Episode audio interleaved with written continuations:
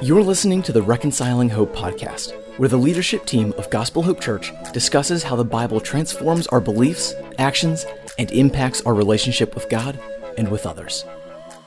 Well, good morning. Hey, Gospel Hope, and all others who happen to listen to us. This is the Reconciling Hope podcast, and uh, glad to have you. This uh, uh, morning's uh, kind of uh, debrief uh, on the is from a message that was preached this past Sunday uh, entitled uh, "God is always at work." Was that the title? Right? God is always at work. Uh, no, that was the point. It was comeback was the title. Oh, comeback was the title. Thanks for that. Yeah. Yeah. So uh, Sunday was a pretty interesting Sunday, an exciting one for us. Uh, as you know, that was our last Sunday together before the big Super Tuesday, and on a, just on a very appropriate message platform. But then we had a lot of other things happening too. We had a chance to baptize four people uh, during our pull up and praise, um, uh, praise and prayer time that we had uh, um, at four o'clock yesterday. So that was uh, just an awesome time in the Lord and uh, just very moving uh, for us overall. And uh, so sure. I'm, I'm excited about what the Lord is doing at Gospel Hope, and I'm also um, I have a high degree of anticipation and excitement about what the Lord is doing in our nation relative to politics Mhm. and not because I am championing or any particular candidate, because I'm interested in seeing how the Lord will prove himself to be true through these messages that we've been preaching as we walk through the book of Daniel on how to live faithfully in a fallen world. And so I guess let's just kind of rip the uh, rip the band-aid off and start talking about uh, Sunday's message Mhm, some of the mhm. things that excite me. So, um, you know, you started us off by saying we must trust um, that God is always working. We must Mhm. trust that.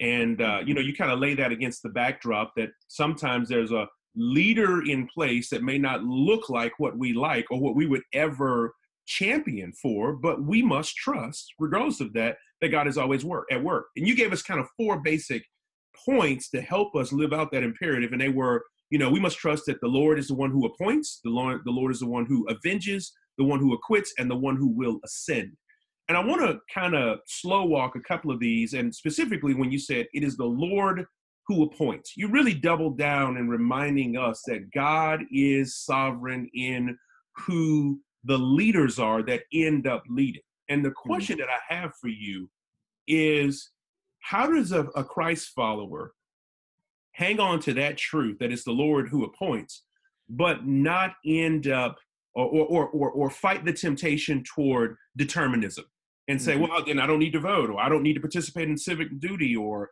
uh, it's all just a big sham. How do we fight that kind of mentality, knowing that it's the Lord who's sovereignly appointing? Yeah. So you know, in the ancient world, um, people really didn't have a a say a lot of times in who was who was their leader. So you know, Nebuchadnezzar was the king by birth, and and then you you get to the um, Israel, and people are you know the kings are just directly appointed by by the Lord. Hey, go anoint this person. Mhm. um, and then it came through birthright. So people didn't really participate in a elective process, as it were. So you know, it is a privilege that we who are in the United States have the opportunity to be a part of choosing our leaders. I mean, that's a gift that the Lord has granted to us. But at the end of the day, that uh, that doctrine that He appoints whoever is in positions of authority, whether directly or through the vote of people, uh, is meant to be a comfort to the people of God. Like it just, it's supposed to. The Bible uses it as a way to kind of take the pressure off of us, Mm. and so we don't have to kind of white knuckle it and like make sure our candidate gets in office at all cost, or if our candidate loses, then we lose. No, like we should exercise the rights that God has given us. We should steward the gift of um, voting privileges and things like that. We should do all those things and, and view them as, you know, the Lord's kindness to us. But at the end of the day, we should rest. We can go to sleep. You know, on Tuesday night, if the elections re- results are in, we can go to bed and Yeah. know that God has it. Uh, he's in control. I'm not arguing for apathy or inaction, but I am uh, I am arguing for trust, knowing Mhm. that God is the one ultimately in control, not us, not us. Yeah. You said something else during the message that I thought was equally powerful as a balance to this point, and that is for someone listening who didn't hear the message, and I would encourage you to go listen to it. But you said, and hey, because that person uh, a Nebuchadnezzar or any of that type is in office or in leadership by God's sovereign or providential appointment, it doesn't mean that God is saying, you know, this is my beloved son in whom I'm well pleased. Mm-hmm. He isn't saying that I, I, I I'm in love with this person and all their ideas, and this is somehow a blessed campaign platform. That's not what God is saying either. Right, right. Because I think you point out later in the message that God's end game is His glory, and That's He has right. a wonderful way of getting glory out of a whole host of circumstances, and we haven't gotten there yet. So I don't want to spill any wine before it's time. Or, yeah. Yeah. uh, yeah, I mean, the, the idea of uh, I, mm-hmm. I, think the way I said it in the message was like God appointed Hezekiah, who mm-hmm. was one of the greatest kings in Israel, if not the best. I mean, one of the most God fearing for sure, and Herod, who was yeah. again a monster who sought to kill the baby Jesus. So I, I, think that gives us a balanced perspective that just because someone's in power, like mm-hmm. you said, doesn't mean that they're um, blessed by the Lord. Mm-hmm. Even mm-hmm. evil people, like when Saul was at his worst, David mm-hmm. said, I'm not going to raise my hand against the Lord's anointed. Like, mm-hmm.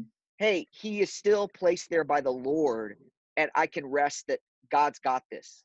Yeah. Eh, you made a second point. You said that the Lord avenges. And in that one, you called us really to kind of, again, our, our faithful living in a fallen world. You really called us to this idea that that that it is the Lord who brings about justice. And we saw Nebuchadnezzar getting corrected uh, in a crazy way uh, there in Daniel chapter four. And and so the question that I have for you here is, hey, what would you say to the person who who really just has a hard time waiting for God to work out justice uh, his on his clock, and we want to see God act now. We want to see Him right. act, act, justice right now. Yeah, um, I, I, would say yes. That that's hard. That's yeah. a difficult thing, but that's part of the reality of living in a fallen world. Hmm. Um, mm. And I don't say that like to be dismissive or anything like that, but we as Christians play the long game. Mm-hmm. We do. Like our we in one sense sacrifice the good of the moment for the good of eternity. Mm-hmm. I mean, mm-hmm. isn't that what it says in Hebrews chapter 11 where by faith Moses, you know, right. rather than being called the the son of Pharaoh's daughter and enjoy the pleasures of sin for a season, traded all that for what? For the reproach of Christ. Why? Right. Because he was looking ahead to his reward. And in mm. one sense, we as Christians do believe in eschatology, like the right. end times, that there is coming a day when when the scales of justice, the Lord will balance them. And it is heartbreaking um, that we live in a world that that's not true, but that's just part of what God calls us to do. You know, how long, oh Lord, is the cry of the saints uh, in the book of Revelation? How long? Mm-hmm. And, and that's in the Lord's hands. Or even the Apostle Paul says that our note, our emotional note as we go through this life should be sorrowful, mm-hmm. yet always rejoicing. Um, mm-hmm. Even Jesus Christ, our Savior, was a man of sorrows and acquainted with grief. Why? Because he was playing the long game, knowing that we look to Jesus, the author and the finisher of our faith, who for the joy that was set before him yeah. bore the cross despised the shame and is set down at the right hand of the throne of the father. We have to have a 10 million year perspective not just a 20 year perspective um, and i know that's challenging that's difficult but but that's a biblical reality that god calls us to. Yeah and, and you know what though? You did a great job of just kind of walking us through several texts where it isn't just you know we the meager daily modern believer are called to have that long game view you looked at moses mm. who the long game for him, I mean, he's, I mean, he again died looking into the promised land, but not necessarily right. And so the the larger reality that he's looking for is yet. You know what I mean? He's he's still in the long game. Uh, I couldn't help but think about even Peter's words when he says there are those people who suggest that, hey man, the Lord's not coming back. All things are just continuing as they always have, or always they, as they mm-hmm. always do. And he says, well, wait a minute. God is not sloppy or lax as it is concerning his promises, but he's not willing to any should perish, but that all should come to repentance. And so this this additional duration that we have until God comes and reconciles or all things or rights the balances of the scale is just an additional gracious opportunity for more folks to come to repentance. That's right. And, and can we view can, do we view it that way that, that God is actually being gracious, not forgetful um, about all the things that are happening? So yeah. Um, no, the, but the but being in the Word is a is a is a critical part of helping our hearts to stay balanced. In that, if you're just looking at the circumstances, it seems like you're always going to be in this constant mode of of gripe um, against the Lord and His timing. Right. Um, one more idea. Similar note. You gave us a third point. It is the one who the Lord, uh, the Lord, He acquits. He acquits, mm-hmm. and you were focused there on how uh, it was the Lord who actually, when Nebuchadnezzar was kind of you know, return to a place of sanity and, and, and repentance. Um, uh, you know, after this season uh, uh, of, of whatever was going on in his life, and there are some who might look at that and go, "Well, wait a minute, he was overall, you know, kind of a bad guy." And so, you know, why does the Lord acquit? Why is the Lord so gracious like that? It just doesn't seem like, you know, even when the Lord, you know, we might be tempted to look and say, "Well, if the Lord is really doing justice, He should have gotten, you know, Nebuchadnezzar for all his uh, the bad he's done." And and mm-hmm. and maybe a question, a more uh, concise question would be, hey, if my heart, Rod Dewberry, if my heart uh, does not want to see bad leaders come to repentance, but rather to get their just deserts, what does that say about me, Ryan?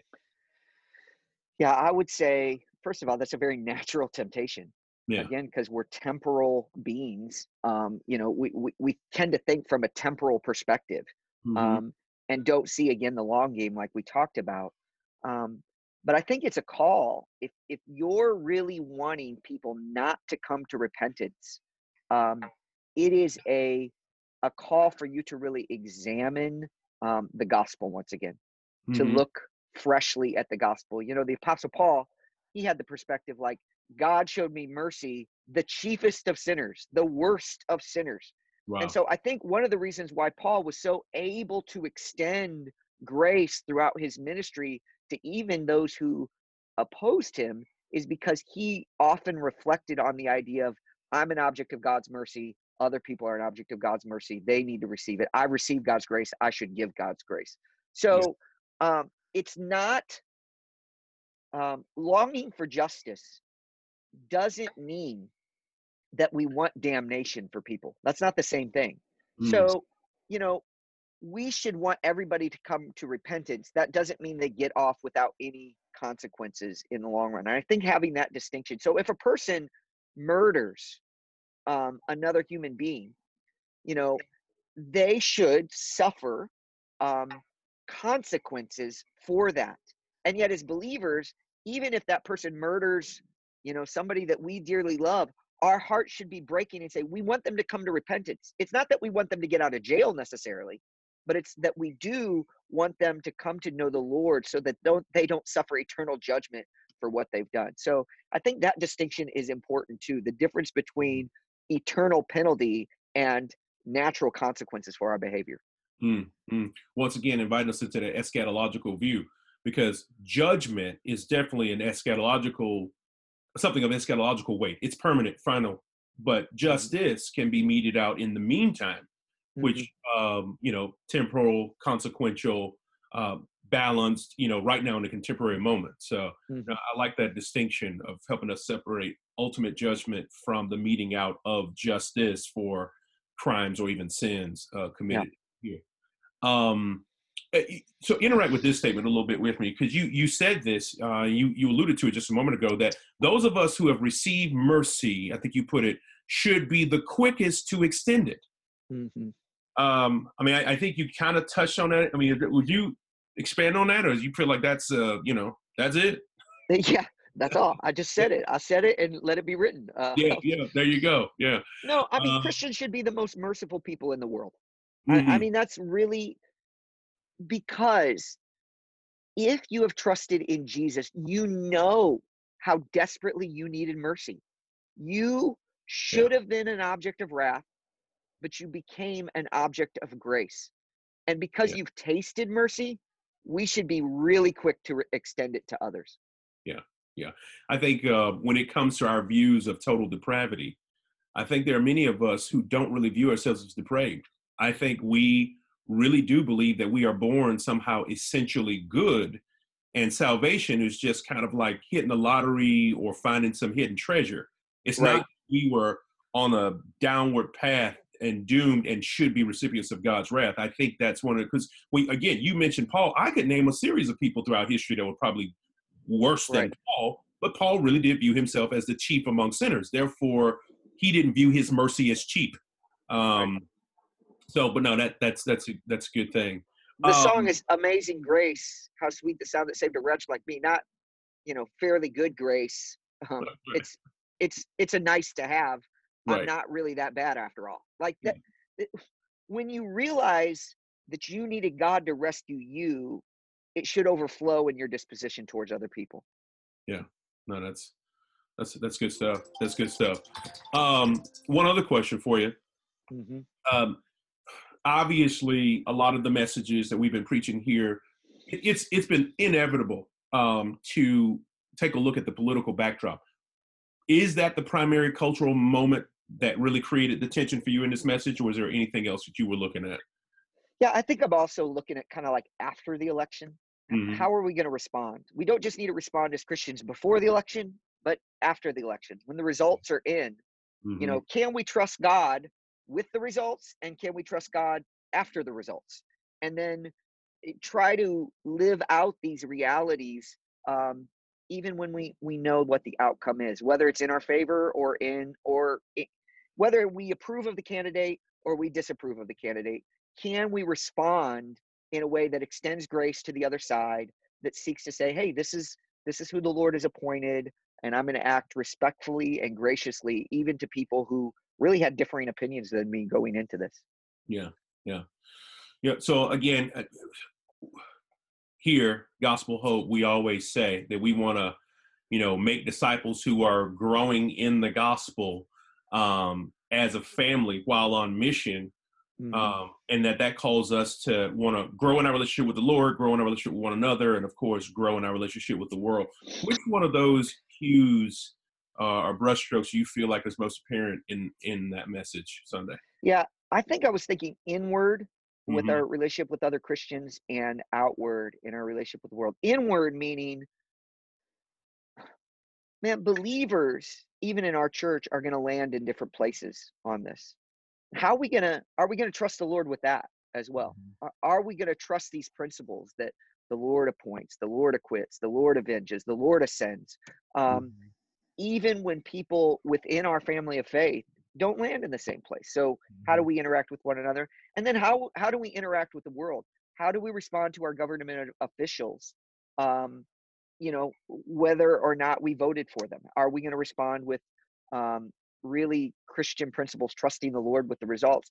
And I think if we can, Mhm. if we can really respond in godly ways, it will be really countercultural. Like the church will stand out um, because there's just so much vitriol, so much anger, so much disrespect, and um, uh, I, I would just say, you know, ungodliness, unholiness in the way that we think about our leaders, oftentimes in our culture at large. So if if believers really can respond in godly ways, we will be that city on the hill that the Lord has called us to be. Yeah. final question um, we always you know we say we as a church want to display the reconciling hope be a church that displays the reconciling hope of the gospel um, where would i have seen that in sunday's message Well, weren't you listening, Rod? I mean, listen more. for the benefit of other folks Oh, oh, for the benefit of others. You obviously don't know. Uh, sorry. Um, hey, believers should ultimately be united around the glory of God. Mhm. Why did God do all of this that he did in the life of Nebuchadnezzar? To get glory for himself. And Yeah. that's something that all of us, no matter what your background, no matter what your ideology, if you're a follower of Christ, you should be united on the fact that the Lord is worthy of our of his glory and of our worship. And so um, I think that's where we should really find reconciling hope in the midst of this. That man, people in the church are worshiping the same God as I, and therefore we should be united together. Yeah, yeah. I, I can't escape the reality of uh, the, the the contrast you pointed out between Hezekiah and Herod, and how the Lord thought the highest, greatest, and best, I guess, um, uh, portrait of His glory would be had through a king that wanted to kill King Jesus, and a government that wanted to destroy his life, and it was on that backdrop that he would raise Jesus from the dead and do the most magnificent and glorious thing that has ever happened to humanity. None of us would write that as a Netflix film. None of us would ever vote for that kind of activity. None of us would wish for it. None of us would pray for it. But every single one of us have benefited from God glorifying himself through the, mag- the bodily resurrection of Jesus Christ with victory over sin, death, and the devil. Yeah. But, but let's not forget, Jesus didn't die by mistake. He wasn't hit by a bus. You know, he wasn't he wasn't kidnapped. Uh, he was he he he he was killed, gave up his life, but yet at the same time, there's this there's this wicked backdrop of human beings running amok. Yeah. And God's glorified out of that. Yeah. So That's right. so I, I think the gospel informs us that God can be glorified out of some of the most gritty of human circumstances that we would never wish for ourselves, but God uh, is still able to get glory from it. And right. uh, it's at the epicenter of the gospel. So yeah, the Lord's not taking November off. He's Right. perfectly executing his game plan. And we don't know what that is, but Yeah. we can trust that it's a winning one. Amen. Amen. Well, hey, that was the only question that I have. You, man, you have anything else that you wanted to really highlight from Sunday's message as we kind of head into uh, this most iconic week in our nation's recent uh, uh, history or evolution, if you want to call it? Yeah, I just think, you know, my encouragement to Christians is keep the main thing the main thing. Yeah. You know, regardless of who wins this election. And it's not wrong to have opinions about that. Mm-hmm. But let's remember that we as believers are not hitched to any political party or any political candidate. We as believers are hitched to King Jesus, and he rules and he reigns, and, and nothing's going to change that. Yeah. Amen. Amen. I, and I think the results of the election will really help each one of us do some real inventory. If I'm super excited because my candidate won, what does it say about the faith that I place in Christ? Have I transferred some of it to my candidate? If my Mhm. candidate of choice or whoever I check my name next to, if he loses, am I going to walk around being, you know, just kind of sour rod and not able to, you know, you know, live this life because again, a portion of my faith that should belong to the Father, I have vested it in one of these men who occupy these mics in Washington. Uh, I think it's going to be a very telling story about all of our faith in the way that we react to um, Tuesday's results. So, Great. Yep. Amen. Amen. I brother. appreciate you, brother. Yep, same here. Talk to you soon. Bye-bye. Thank you for listening to the Reconciling Hope podcast. Be sure to subscribe for future content on podcast platforms like Apple, Spotify, or Google Podcasts. Gospel Hope Church is located in Atlanta, Georgia, with the mission of making disciples who are growing in the gospel as a family while on mission. If you're interested in learning more, tune into our Facebook Live services Sundays at 11 a.m. or check out gospelhopechurch.com.